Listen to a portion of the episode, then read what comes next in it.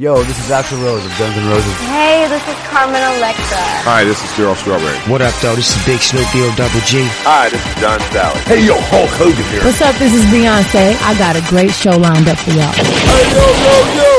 Let's get this party started. The Sports Beat. You know what? Let's keep it hot. The Sports Beat. It's off the chain, man. Ah, yeah. The Sports Beat.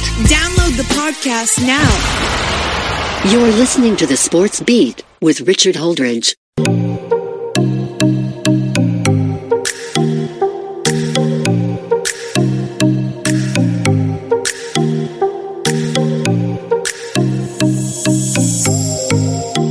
right, welcome once again to another episode of the Sports Beat with Richard Holdridge. How is everybody doing on this Wednesday? Getting close to 500 episodes. We're at 490, episode 490. That's right. I've got a great show for you. I'm going to have my broadcast partner and co host Corey Bank on for the Daily Dash. And on the show is my Wednesday's guest, Justin Dale, as we talk everything Georgia sports to include previewing that upcoming Georgia Florida game. I always get nervous every time Georgia plays Florida, but we do have a great show. Just a reminder that you are listening to us on WQEE 99.1 FM The Key out of Newnan, Georgia, brought to you by Ivy Park Sports Bar and Grill, Go Jump and Slide Inflatables, and Christie's Cafe. So excited about the show. I'm going to recap the NBA last night. The Warriors got blown out which is rare when they have everybody that's healthy. They got blown out by the Phoenix Suns. We've got high school football coming up this Thursday and Friday. It should be a lot of fun. So let's go ahead and get started with the show. So Klay Thompson gets ejected for the first time in his NBA career as the Golden State Warriors fall to the Phoenix Suns 134 to 105. Thompson and Devin Booker got heated when the official gave back to back technical fouls. It was a close game in the third quarter, with the Suns leading 81 to 76, but with no Klay Thompson in the lineup, the Suns just too much. But it was a tough game for Klay Thompson, only shot one of eight from the field. Some of the other scores in the NBA, the Washington Wizards get a big win over the Detroit Pistons, 120 to 99.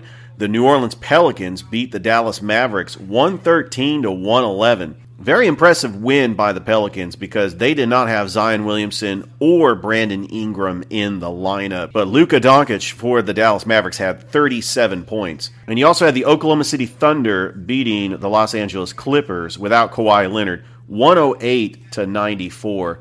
So we have some pretty decent games tonight in the NBA. The Atlanta Hawks are taking on the Detroit Pistons, and they're going to be on the road for their next five games. The nationally televised game tonight is a doubleheader. The Brooklyn Nets taking on the Milwaukee Bucks. Looks like an Eastern Conference Finals preview. The Bucks are 2 0, but Brooklyn is 1 2 after losing to the Memphis Grizzlies the other night. And then you have the 0 3 Lakers taking on the 2 2 Denver Nuggets. I wonder if the sky is falling for Laker fans because they just don't look all that great. But there is a trade proposal out there to ship Russell Westbrook out of town to the Utah Jazz for key players like Mike Conley Jr. Let's see if this trade proposal actually falls through. But the Lakers are in crisis. It's hard to believe if you're a Lakers fan that you think that everything is okay right now. You voted for it on Twitter. The high school game of the week for week 11 is Trinity Christian at Troup County. The visiting Trinity Christian Lions, after losing to the LaGrange Grangers at home last week, 24 to 10, come into Callaway Stadium this Friday night with a 5 and 3 record, 4 and 1 in the region, taking on a Troup County Tigers team that is trying to clinch their first region title since 1987. Troup County is still undefeated, having a special season. Head coach Tanner Glisson has got a great team with a very special quarterback, Teo Todd. And that is going to be a massive region game. And and we're going to cover that game on the Friday Night Lights High School Football Preview Review Show for Week 11. This regular season is almost done. Stay tuned for tomorrow's show as I'm going to reveal my four candidates for High School Game of the Week for Week 12, which is mainly going to be Georgia schools because Alabama has wrapped up their regular season and they'll get ready to start the playoffs. I'm going to have brand new WRBL sports director Jack Patterson on the show next week as he is going to be a special guest on the high school football preview review show as we are going to preview the playoffs for Alabama and Georgia. So last night at Ivy Park Sports and Grill, which is a sponsor of this show, there was a little podcast on YouTube Live with the new owner of the Columbus Lions, the director of operations, Alan Meek, and the brand new Columbus Lions head coach, Coach Chris Mack. Very interesting podcast. I'm very intrigued by this season. The schedule's already out for 2023. The Columbus Lions home opener is going to be April the 1st against the San Antonio Gunslingers. I'm very excited about this upcoming Columbus Lions season, and I look forward to being on the broadcast with Jared Dillard. I want to talk about the Georgia Florida game. Georgia is favored by 22 and a half points. This is not going to be a blowout win by Georgia. I'm already predicting it. It's going to get tight into the third quarter, and the depth for the Georgia Bulldogs will eventually put Georgia out on top. I am predicting a 31 to 17 score, but it's going to be tight in that first quarter. It's probably going to be 3 nothing or 0-0 because Florida has a decent defense. They're going to figure things out. Anthony Richardson is a special quarterback. Florida just plays at a different level every time they play Georgia. And it's going to be a game. I would not expect a Georgia blowout. Plus, they got Tennessee to look forward to next week. That is the 3:30 CBS game. Looking like it's going to be number 1 versus number 3. Tennessee does play Kentucky. Ohio State will take on Penn State in Happy Valley. I expect Ohio State to win that game. But the big question is who has Ohio State played? Look, I know that Ohio State looks impressive. CJ Stroud is probably going to win the Heisman. But Ohio State has not beaten a ranked team yet this season. They got Penn State in front of them. They still have to play Michigan. I'm surprised to see where they are going to be ranked in the first college football playoff rankings that will come out on November the 1st. All right, before I get Corey on for the Daily Dash, I just want to remind everybody that tomorrow's show, I'm going to have a special episode with Columbus State men's basketball coach Robert Moore and the Columbus State women's basketball coach Matt Hauser. You could check out the interview with Coach Moore on my Facebook page. We did a video podcast. I'm going to start doing more video podcasts as I get more comfortable with the technology. And I have a goal. I have a goal as a podcaster to start doing live shows at Ivy Park Sports Bar and Grill, Outskirts Sports Bar and Grill, just any one of these local establishments that's willing to promote my podcast and just get more of the audience involved and uh, bring my broadcast partner and co host Corey Bank on as well.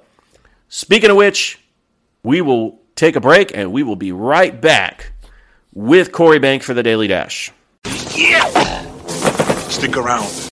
Welcome back to the Daily Dash. I have got my broadcast partner and co host, Corey Bank. We're going to make some college football picks. And then I have a top five list. I want to see, Corey, if you agree with me.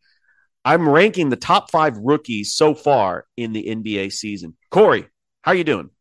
Well, phenomenal, Richard. That is great. Well, we have got some great college football games this weekend. I'm excited. We're going to start with the big noon kickoff. Ohio State is traveling to Happy Valley to take on Penn State. Now, Ohio State, they haven't really beaten any ranked teams yet, but they are ranked two in the AP poll. I'm interested to see what the Buckeyes are going to look like when the first college football ranking comes out November 1st. They are a two touchdown favorite over Penn State. I expect them to win this game, but I expect it to be close because Penn State still has a pretty good team. They're playing in Happy Valley. Corey, who do you have in this game? So, who I have in this game, the Ohio State Buckeyes come into this matchup with a record of 7 0 on the year. In their last matchup, Richard, the Buckeyes played the Iowa Hawkeyes and went home with a win by a final score of 54 to 10. CJ Stroud went 20 of 30 with 286 yards through the air and four touchdowns. He had a QB rating of 184.1 and ended the contest with one interception. TreVeyon Henderson was the rushing leader for the Buckeyes with 11 attempts for 38 yards, three and a half yards per attempt. Once the final whistle blew, they tallied 62 plays, which gave them 360 yards of total offense. The Ohio State Buckeyes ran the rock 30 different times and totaled 66 yards. Not so great on the rushing game, getting in between the tackles, Richard. 2.2 yards per rush. So that's going to be something that remains to seen, be seen because Penn State traditionally has very good gap filling linebackers who are able to be able to pursue the run game in that regard. So Ohio State offensive line is going to have to open up the pocket for quarterback CJ Stroud in order to be unstoppable in the football game. So when it came to stopping the run, the Buckeyes gave up 77 yards on 35 attempts. So on the other side of the, fence, Penn State usually has Sean Clifford um, as a pa- as a pocket passer, but the thing is, is that this Ohio State defensive front is stout, and in that regard, it's going to be a battle of the trenches. So the Ohio State team relinquished 11 passing completions on 24 attempts, 81 yards, a completion rate of 45.8%.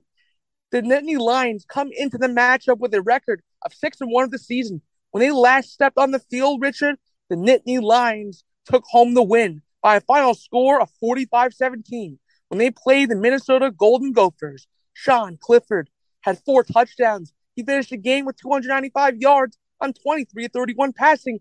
Very good QBR rating, 190.3. You don't typically see that in a quarterback that's very efficient. He did throw an interception, and the average yards per attempt was 9.5. So Nicholas Singleton, he carried the football from the lines 13 times for 79 yards, finishing the game with 6.1 yards per carry. Very efficient in the run game. Then the Lions finished the game with 479 yards while running 67 plays.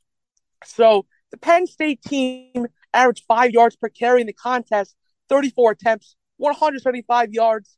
And this Penn State defense allowed 46 uh, rushing attempts for 165, 3.6 yards per rush. Now, in this game, it's going to be a lot closer than what the spread says. What, two touchdowns? I'm still going to take Ohio State, but because it's going to be the game of the battle of the trenches, it's going to be, I would say, within a touchdown. Great pick, Corey. Now let's talk about the Georgia Florida game. I actually put this down as a pick, even though Georgia's favored by 22 points. We all expect Georgia to win, but I have a prediction for this game. This game is going to be tight in that first half, possibly even a 3 nothing game or a scoreless game. Georgia's going to pull away, and I believe they're going to win the game, but they are not going to cover. They are going to win the game 31 to 17. I believe that Florida is going to cover in this game. Very interesting pick, Richard. So, alongside the fact that this is a great rivalry matchup that happens pretty much every single year, huge football game, what people may not realize is that this is the world's largest outdoor cocktail party. Yes, I said it, Richard. This is the world's largest uh, outdoor cocktail party. But when Florida and Georgia meet up for their annual neutral site game, which happens every year like this, there's no shortage of partying. But back to football. So the Florida Gators come into this game with a record of four and three this year. In their last matchup, the Gators faced the LSU Tigers and went home with a loss by a final score of 45-35. Anthony Richardson connected on 15 of 25 with 185 passing yards in the game and one touchdown. He had a quarterback rating of 135.4 and ended the game without throwing an interception. But here's the thing a dynamic runner, Anthony Richardson, he is. He led the offense of the Gators, nine carries for 109 yards. He's averaging a first down every single time he touches the football, 12.1 yards a carry. At the end of the game, they tallied 59 plays, which converted into 395 yards. The Florida Gators ended up rushing 33 times for 210 on the ground. Very efficient, 6.4 yards per carry, Richard. Now, the Gators gave up 179 yards on 38 attempts. So they gave up right around five yards to carry, 4.7. And going into this game, the Bulldogs are 7 0 in the season. The last time they took the field, they played against the Vanderbilt Commodores. They won 55 nothing. When they ran with the football, it was 10 times for 49 yards, finishing the game with 4.9 yards per carry. Quarterback Stetson Bennett had two touchdowns in the game. He threw for 289, 24 30 passing, while his quarterback rating was an amazing 100.2, 182.9. He did not throw any interceptions in the game. Now, this Georgia defense, amazing. 23 attempts for 45 yards. So that trench fight is going to be established right there. That defensive line is stout and they're going to penetrate in the backfield.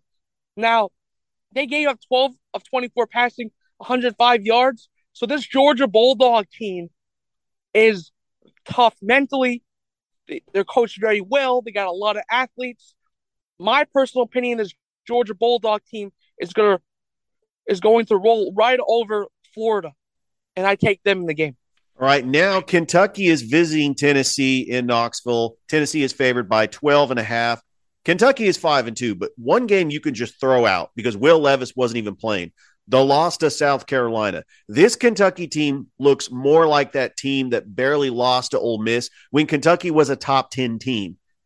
I actually think Kentucky keeps this game close. Tennessee might be overlooking Kentucky for that Georgia game in two weeks. And I believe Tennessee wins, but Kentucky covers and keeps it close. Very interesting prediction, Richard. So the Kentucky Wildcats head to this football game five and two of the year. In their last matchup, the Wildcats faced the Mississippi State Bulldogs and took home the win by a score of 27-17. Will Levis went 17 to 23. Precision was there for him. One of the best quarterbacks, top five quarterbacks when he's going into the draft next year. He threw for 230 yards passing and a touchdown. He had a quarterback rating of 163.6. Very efficient. And he finished the contest with an interception. Christopher Rodriguez Jr. was the rushing leader for the Wildcats. 31 carries, 197 yards, just showing how dynamic he is when he gets outside the tackle box. And he was running all over all day. So 6.4 yards per carry on the day. They ran 73 plays, 478 yards. The Kentucky Wildcats ended up running the ball 48 different times, 239 in total, five yards per attempt. Now, against the run, the Wildcats gave 22 yards on 10 attempts. So they're very stout on the defense as well. It's amazing to see that there's a lot of great rushing defenses out here in college football these days. And Kentucky allowed 25 completions on 37 attempts for 203 yards and a completion rate of 67.6. Now the Volunteers head in the matchup 7 0 on the year. In their last game, the Volunteers walked away by a score of a victory of 65 24 when they played the Tennessee Martin Skyhawks. Dylan Sampson carried the football 13 times for 62 yards, finishing the contest with 4.8 yards per attempt for Tennessee. Now, quarterback Hendon Hooker had three touchdowns. He finished the game with 276 through the air on 18 of 24 passing, the best quarterback rating of the week. 212.9, Richard. That is unbelievable. He didn't toss any picks, and his average yards per attempt was 11.5. Now, this Tennessee team allowed 29 rushing attempts for 76 yards. So that, once again, is going to be a matchup where both defensive fronts are very good, and they have linebackers that fill the holes very efficiently. So the Volunteer secondary conceded a completion rate of 59.6%, relinquishing 316 yards on 28 of 47 passing. Now, this Volunteers team finished the contest with 696 yards. Is that really a game, Richard? 8.4 yards per play on 83 plays. They controlled the clock. Tennessee ran for 4.4 yards per attempt, and they finished the game with 46 carries for 201 yards. In this matchup, I'm going to have to take the Volunteers. They're going to keep rolling over. They're going to keep showing exactly why they are an incredible team this year, Richard. Very interesting, Corey. You're actually picking winners, and I'm taking the points, but we both agree that Tennessee is going to win. All right, the final game we're going to talk about Ole Miss is taking on Texas A&M in College Station. Texas A&M is doomed for a disastrous season. Three and four on the year. They're going to be out key players. And Ole Miss, after losing in Death Valley to LSU, they're trying to bounce back and get a win. The SEC West is still in play for Ole Miss. So this is a very crucial game because they know if they beat Alabama and if they still have one loss, they'll have the tiebreaker and they will go to Atlanta. They are a slight favorite. I actually believe that the Ole Miss Rebels are going to bounce back and get the victory over the depleted Texas A&M Aggies team. Richard, I honestly have to think to be agreeing with you on this. So this Ole Miss Rebels team steps onto the field holding a record of seven and one on the season. In their last contest, the Rebels stepped onto the field against the LSU Tigers and took their first loss of the season, 45-20. Quinshon Judkins was the leader on the ground for the Rebels with 25 carries for 111 yards, a fish an efficient 4.4 yards per carry. Jackson Dart connected on 19 of 34 with 283 yards passing. He had a quarterback rate of 119.9 and finished the game with an interception. Now, against the run, this Rebels team gave up 252 yards on 48 tries. Now, that's not something that we see with the Rebel Ball Club. Not their best performance, giving up 5.3 yards per rush. But this Ole Miss team gave up 21 completions of 28 attempts for a total of 248 in the game, 75%.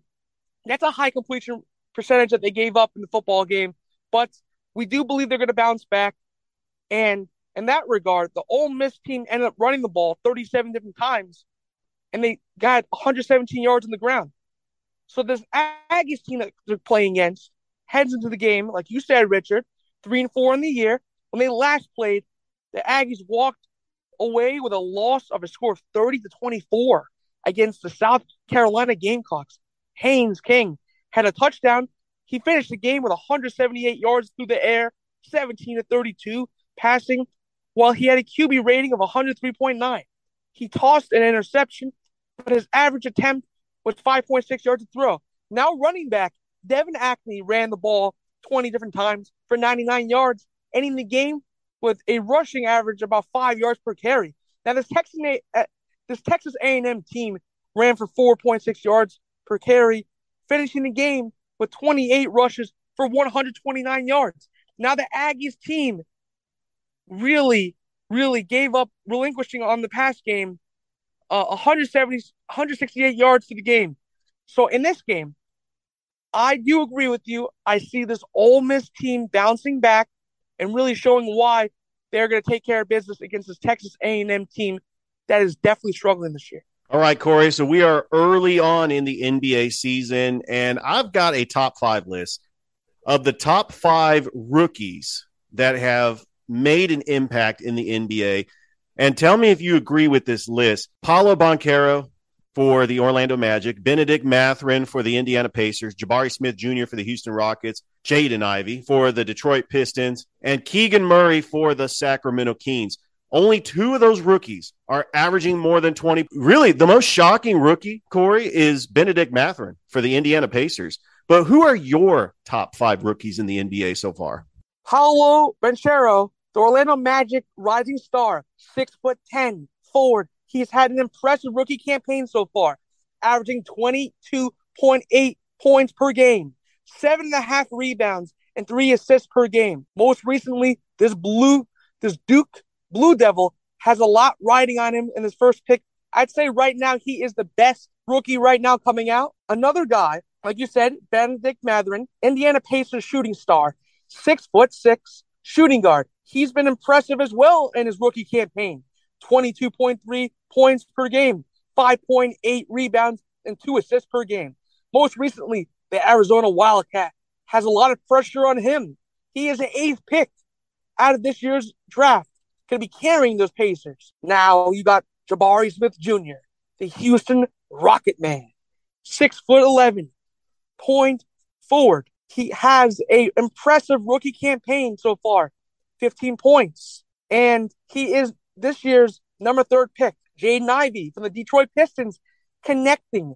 He's their connector of the point guard, six foot five. he has an impressive rookie campaign so far as well 17.7 points per game and five rebounds and six assists per game, Richard.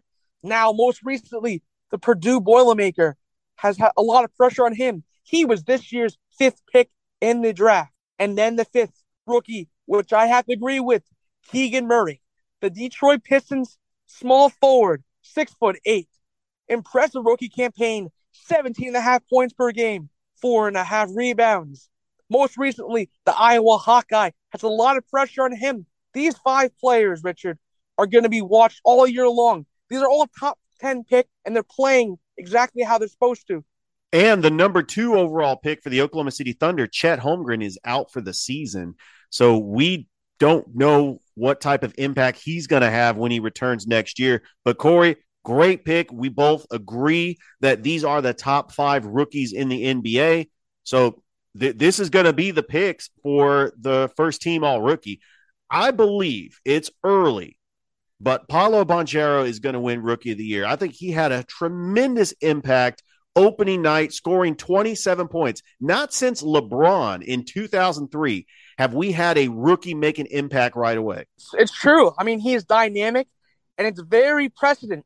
I mean, he's rebounding the basketball very well, but he's also showing he's a team player. He likes to facilitate as well. At the position he is, especially the fact that he is not even a point guard and he's facilitating that way and really putting something together.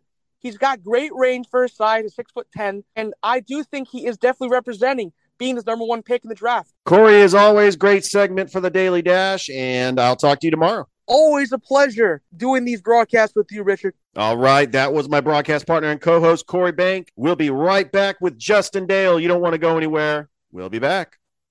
Welcome back to the show, and I've got on the show my Wednesday guest, Justin Dale. You know, Justin, Georgia was on a bye. The Braves season is over. It looks like we're pretty much just going to talk about the Atlanta Falcons. Now, no, I'm just kidding. We're going to talk about more than just the Atlanta Falcons. But uh, how have you been?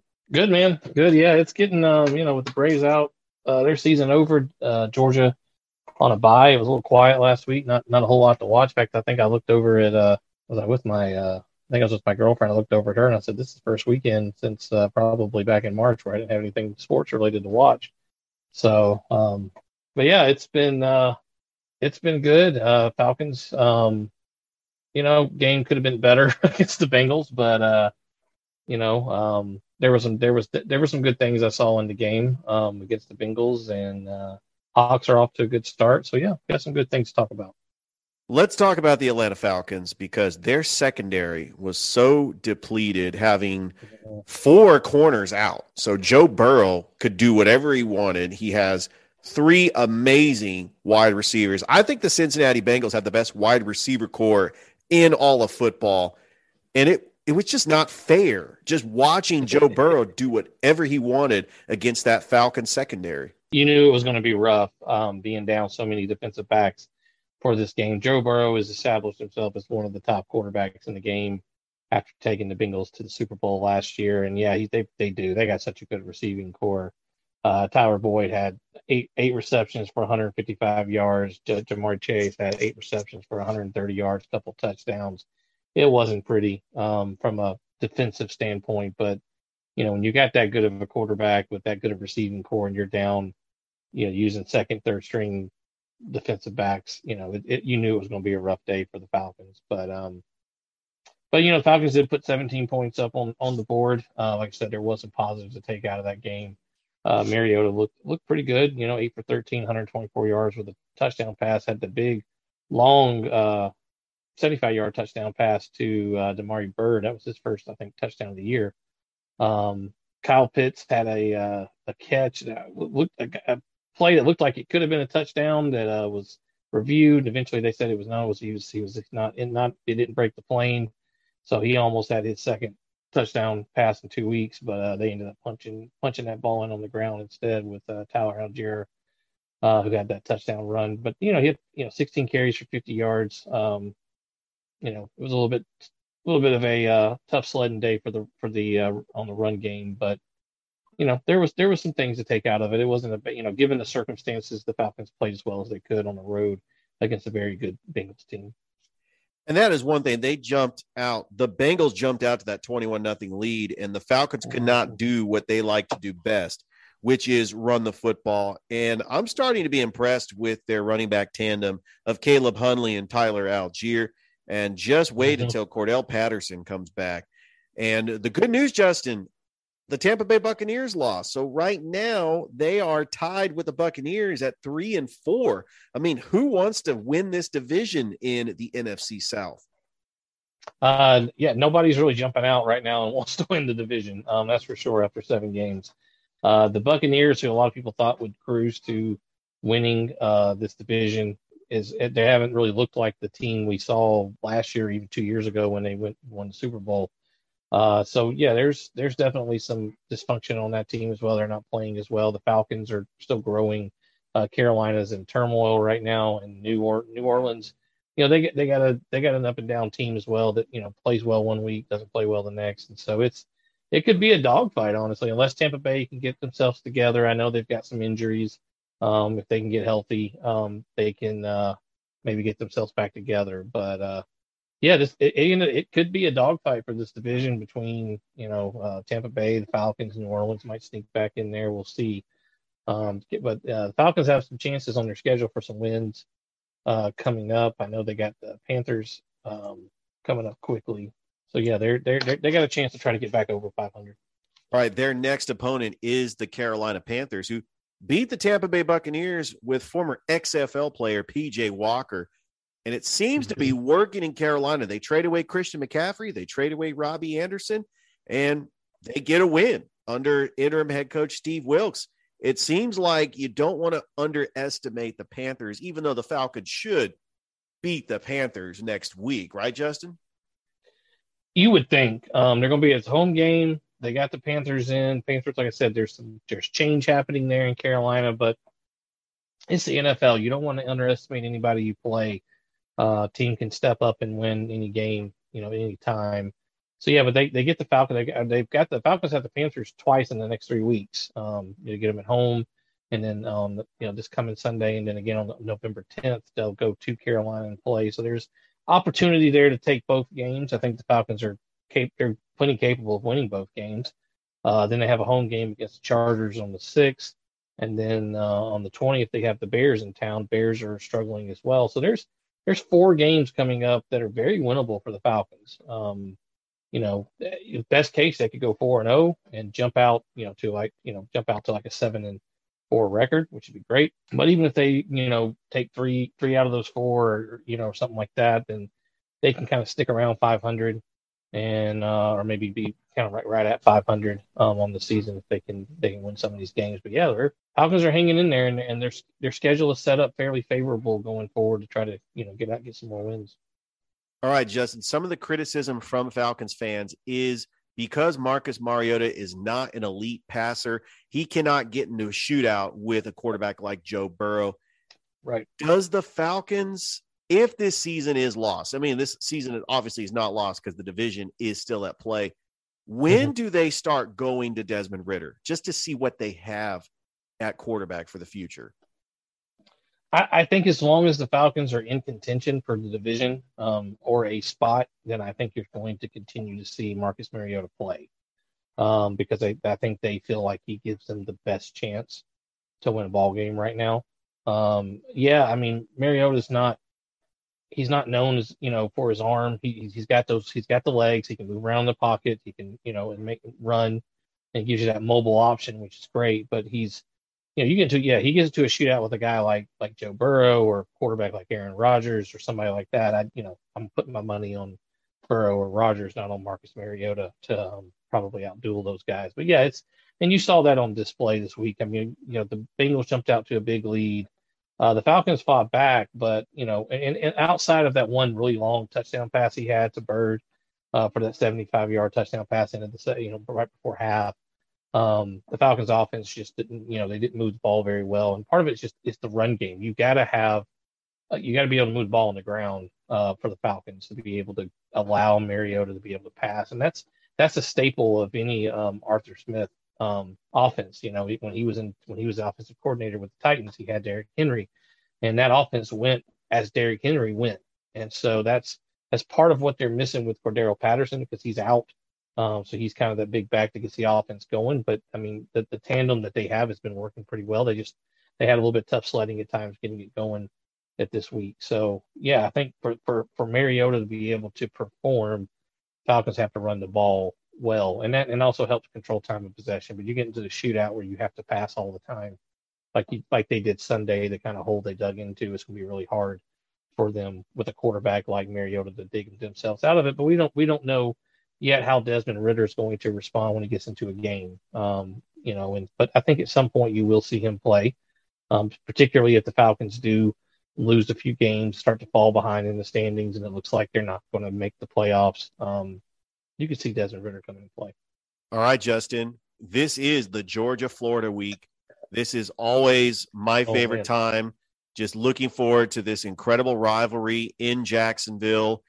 And really, it's been one sided. Georgia has won seven of the last 11 meetings dated back to 2011. Mhm. Justin, you're a lifelong Georgia fan. You remember from 1990 to 2010 that Georgia only won three times. Can you remember those three years that Georgia won? Yes, I do. Uh, 97, that was a big one. Hines Ward, Um, yes. Hines Ward, that was huge. And then 2007, that was the year.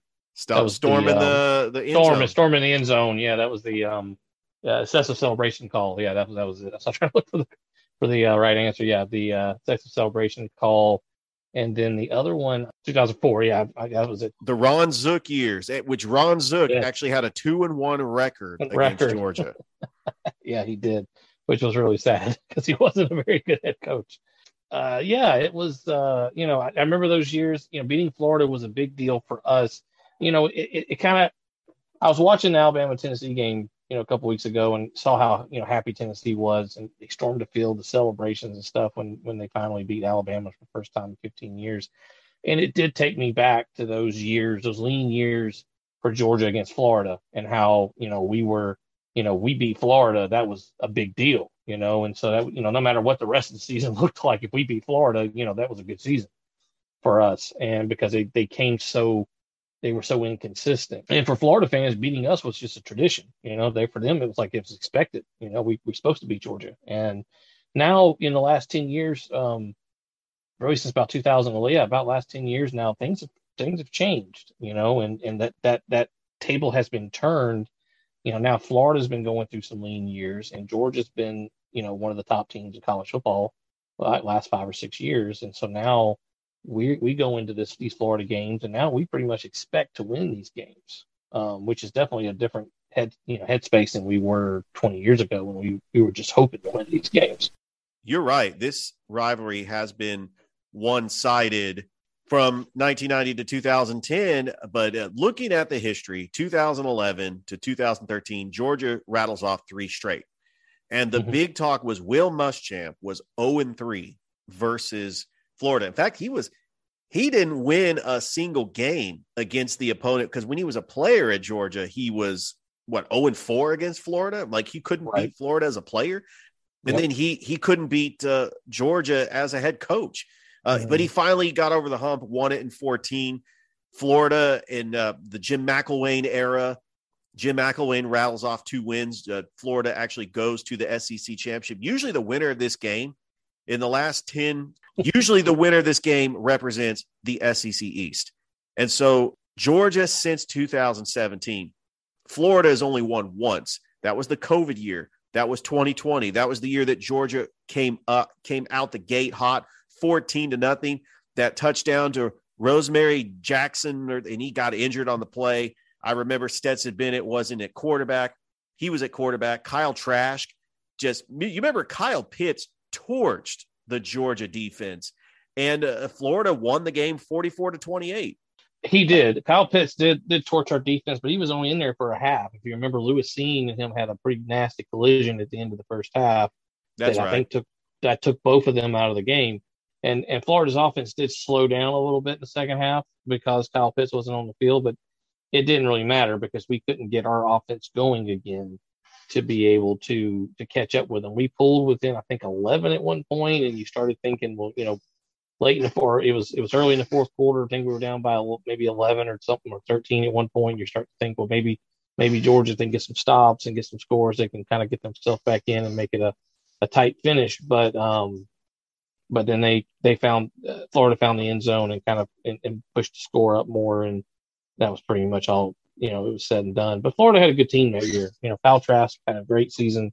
Uh, Kyle Pitts um, was amazing that year. That's why he ended up being drafted number four to the Falcons, you know, in the in the NFL draft the following year. And so it, it was a, you know, we knew that game was going to be tough that year because Florida had a good offense and they got over the hump and beat us that one year. Um, but it's been, you know, since that time, you know, it's been it's been more, you know, Georgia came back, beat them the next year. Um, Dan Mullen got fired. Um, they replaced him now with Billy Napier. So yeah, there's been a lot of um, a lot of change, you know, some change at, at Florida for sure um, over the last couple years since they won that game in 2020. Justin, I'm going to make a prediction for you for this Georgia Florida game, mm-hmm. and uh, I should be right because I've all the Georgia Florida games that I've seen, it pretty much plays out the same. This game is going to be tight. It might even be scoreless after the first quarter. They are going to have some drives, like just like last year. You remember last year, Georgia had a drive, they miss a field goal. Uh, Stetson Bennett actually got into third and long situations. I think this is exactly what's going to happen, especially if AD Mitchell's not playing and Georgia does not have the vertical threat. Florida's defense mm-hmm. is going to target on Stetson Bennett. He's probably going to get into some third and long situations, and Georgia's offense is is going to look shaky. But that Georgia defense, I don't think Florida's going to move the ball on the Georgia defense. You remember last year that Dan Mullen made the decision starting Anthony Richardson over Emory Jones. That kind mm-hmm. of backfired because Anthony Richardson threw a pick six. I think Anthony Richardson's a little bit better this year, but still, that Georgia defense is not going to allow Florida to get any points, especially if Georgia does not get any points. But in the second half, I think that the depth that the Georgia Bulldogs have will come to fruition. And I think Georgia will pull away. And it still might be a one or two possession game. Georgia's favored by 22 points. I, I'm looking, I'm going to predict the score. I'm going to say it's going to be like 31 17. It's not bad. It's not bad, a bad prediction at all. And I think it will probably play out the way you said. Um, and, and kind of that's been kind of the way Georgia's played out most of the season, other than the couple games like against South Carolina and then the game, the first game against Oregon, where they jumped out to big leagues early in the game. Georgia's kind of been slow starting um, most of their games this season, and it's taken them a little bit to go. And but typically by this the second half, they will the depth usually starts to play and you know, becomes a factor. Uh, the other team gets worn down, whereas the, the, the, you know the dogs are still pretty relatively fresh, being that they got so many players they can rotate in and out, and that depth um, will will usually helps them win games. And so I you know it could play definitely play out that way. Um, Anthony Richardson is, a, is I think a better quarterback this year than he was last year. I think Dan Mullen overthought that decision a little too much. I think he was trying to throw Georgia a curveball by starting a mobile quarterback like Anthony Richardson, thinking that maybe Georgia would have trouble with him. And and the game did start off a little sluggish for for the dogs, but then they they did turn like right before half. It was like Georgia scored like three times, like right before half, you know, including the picks and a couple touchdowns and some short field opportunities. And so, you know, that game all of a sudden turned on a dime and Georgia was up by a good bit going into halftime. And, and it kind of just played that way out. Again, it could be similar it could be similar this year too, where it kind of looks kind of slow in the first quarter, maybe no score, maybe like a three nothing game after the first quarter, and then second quarter something could change if if, if they throw a pick or something like that, give Georgia a, a short field, then um, and uh, it's uh, you know that, that kind of stuff. So I think um, I think this game is I think Georgia's going to win. I, I definitely could see maybe like a 31-17 game or even like a 21 34 type game or something like that. Um, I think Florida will score some points, but I, I do think Georgia wins this game. All right, let's talk about the Atlanta Hawks. They are two and one. They did lose to the Charlotte Hornets Sunday afternoon. And the thing about this Atlanta Hawks team, they are not consistent. I thought that maybe with their big four, because that mm-hmm. first night against Houston, they had four players score 20 or more points. And I actually thought that this is going to be one of the top teams in the Eastern Conference. But it's the same old Hawks. If they have a cold night shooting, they don't have a defensive stopper that can stop the team that gets hot. Charlotte Right. did not have LaMelo Ball. They did not have Terry Rozier.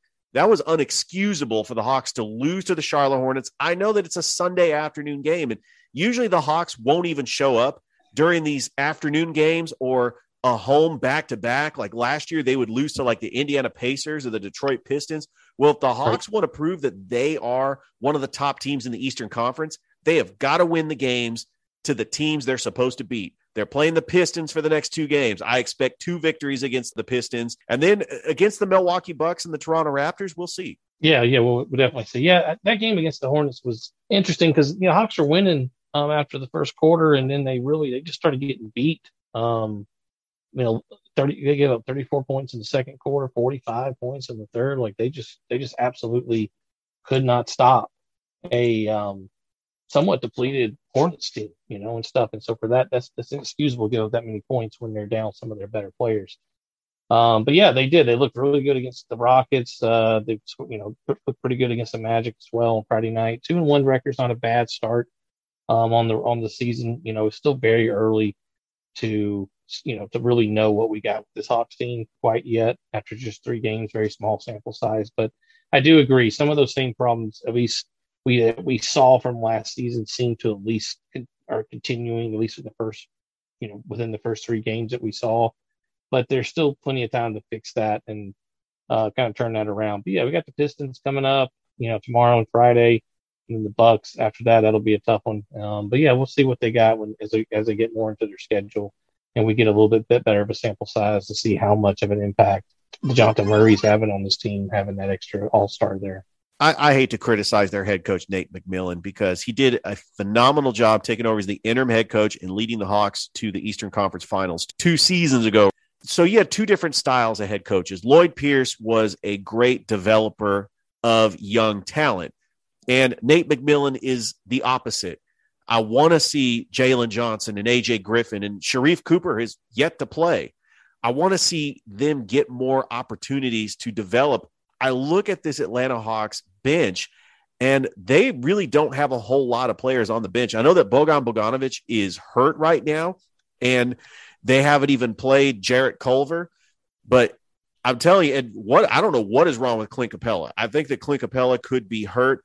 I, I want to see Onyeka Okongwu in the starting lineup. He has shown that he is the legitimate starting center because I think that Clint Capela is is washed out. I mean, I think that the Hawks won that trade, but I just don't think that Capela is that dominating player that he was when he was grabbing like 15 rebounds a game and being a defensive stopper. Uh, Yeah, I, I definitely agree. I don't see any development from these younger players. yeah, Lloyd Pierce was a he's a great developer to young talent, and I think that was, he was a great coach for the Hawks to have in those early rebuilding years when they were playing their young guys. You know, when Trae Young was first coming into the league, John Collins was there, um, Big Red, you know, before he got traded uh, to Sacramento um, when he was still there. So yeah, I, I agree with that. Those rookies got the playing time because the team was in the rebuild. Um, now that we're out of that rebuild, you know, we're pretty much in our, I guess what they would consider our window, and so to uh, to compete for championships now, and so that's that's where that's why the, the older guys are getting those calls, and, and I, I do like McMillan as a coach. You know, he was very good with the Pacers, but that was the one thing about he was a good regular season coach.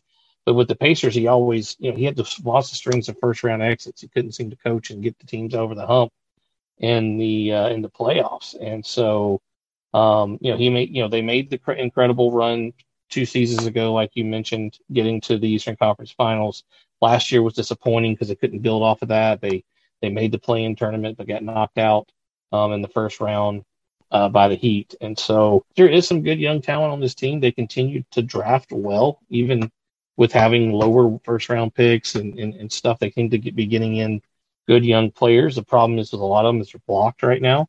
But yeah, I would like to see some of these guys get some maybe get some playing time and get some more some more looks instead of just playing the the older guys all the time um, in the league. So, but we'll we'll see how the season goes. Like I said, it's it's still young. Three three games is is hard to you know really nail down you know your your your real impressions about a team uh, just yet. You know, give it a few more games, maybe get to that ten game mark, and then we can have a really good first impression of what this team really looks like. How do you feel about the Indianapolis Colts benching Matt Ryan?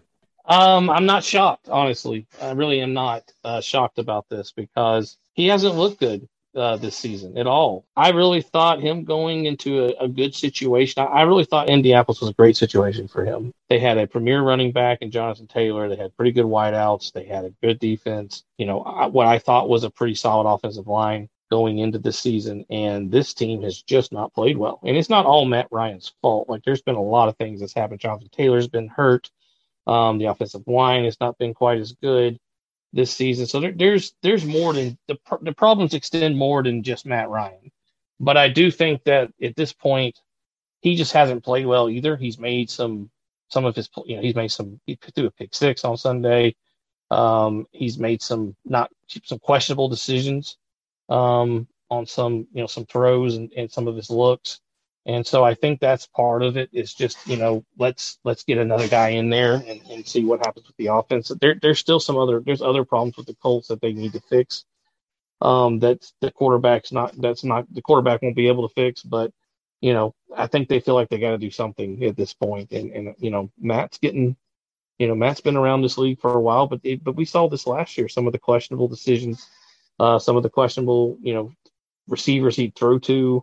Um, and, and you start to it makes you start to wonder maybe if Matt's hit that you know what we call the cliff, that quarterback cliff, where they just kind of fall off, and you, and you start to wonder maybe if Matt if Matt has hit that cliff in his career and, and everything. So we'll you know we'll see how it plays out. Matt might get another shot at starting if if um you know if uh, Ellington uh, Elling, Ehlinger doesn't work out, but at least for now, um, you know Matt's going to be on the bench watching watching the game.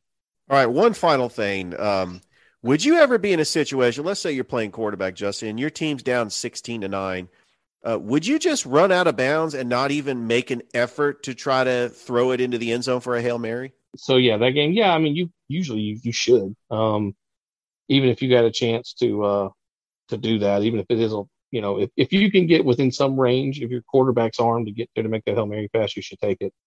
Um, to try to, to try to score a point there. I know Hail Mary plays are they're very low percentage play, um, but we've seen some crazy ones work out. You know, that whenever I hear Hail Mary, I think of Josh Dobbs and his against the against Georgia a few years back, um, and how that that they how they pulled that one off. And so it, it can happen. But yeah, I, I definitely think that uh, if you have opportunity there to, to take a Hail Mary pass, you take it. Now sometimes it doesn't work out. You got to you know even though they're not rushing everybody, your offensive line has to hold up. You know, they can't let somebody sneak into the backfield and disrupt your quarterback while the players are trying to get down the field. But yeah, you, you always take that shot at the, end of the, at the end of a game if you have an if you can get it there, you take a shot. Um, I wish I could say the same thing about my fantasy team. They took a hard hit. Lamar Jackson ain't giving me nothing on fantasy points. And I also played a guy. I had the 49ers defense. He had the Chiefs defense. And that pretty much was the difference and he had Raheem Mostert. But the thing is, I was playing somebody that two of his players were on a bye, and he didn't even bother to change his lineup. I'm usually I'm thinking, oh, it's an easy win when I'm playing somebody who's not really all that active on their roster. Uh, the guy I was playing had the Chiefs defense. I had the 49ers defense. That pretty much was mm. the deciding factor. Although I have Travis Etienne, and Mm-hmm. They uh, uh they traded away James Robinson to the New York Jets, so I think that Travis Etienne is now going to be the featured back in Jacksonville.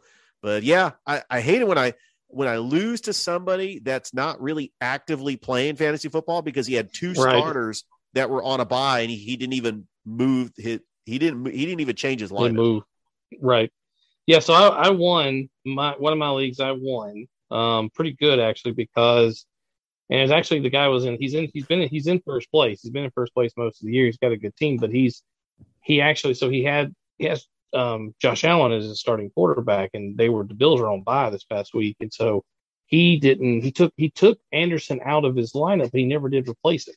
He never actually put a starting quarterback in. So, so I won by like 50 points, but it was because the quarterback didn't, didn't have a starting quarterback um, to put in his place. So I, I had a feeling I would probably, I was like, if I don't beat a team that doesn't have their starting quarterback in, then I should just give up fantasy football at that point. But I won pretty good there. And then the, uh, my other league was a close one.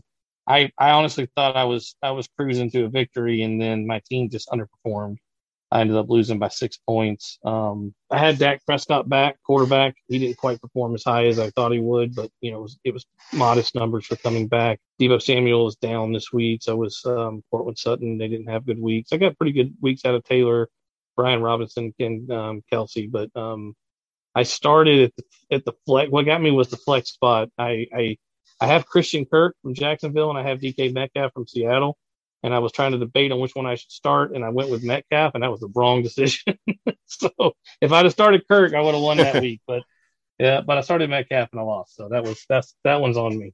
Well, Justin, as always, thank you once again for joining the show. Oh, absolutely. Glad to be on here, and uh, you know, looking forward to talking to you about more sports next week. Hopefully, we'll have more have more good things to say about the Hawks next week. Of course. That was my Wednesday guest, Justin Dale. Thank you, everybody, once again for listening to the show. Don't forget that you could also follow us on Facebook and Twitter, and you can download the podcast on Apple Podcasts, Spotify, iHeartRadio, or wherever you get your podcast. Hope everybody has a great rest of your day, and I'm out of here. Bye. You've been listening to the Sports Beat with Richard Holdridge. We invite you to download and subscribe. You can find us on Anchor, Spotify, Google Cast, Stitcher, iTunes, or wherever fine podcasts are found. Thanks for listening. Feel free to share with your friends and family. This has been the Sports Beat with your host, Richard Holdridge. Produced in Columbus, Georgia. Extra production provided by JD Matthews. All opinions stated herein are those of the host and do not represent the opinions of Anchor Podcasts. Copyright 2020, all rights reserved.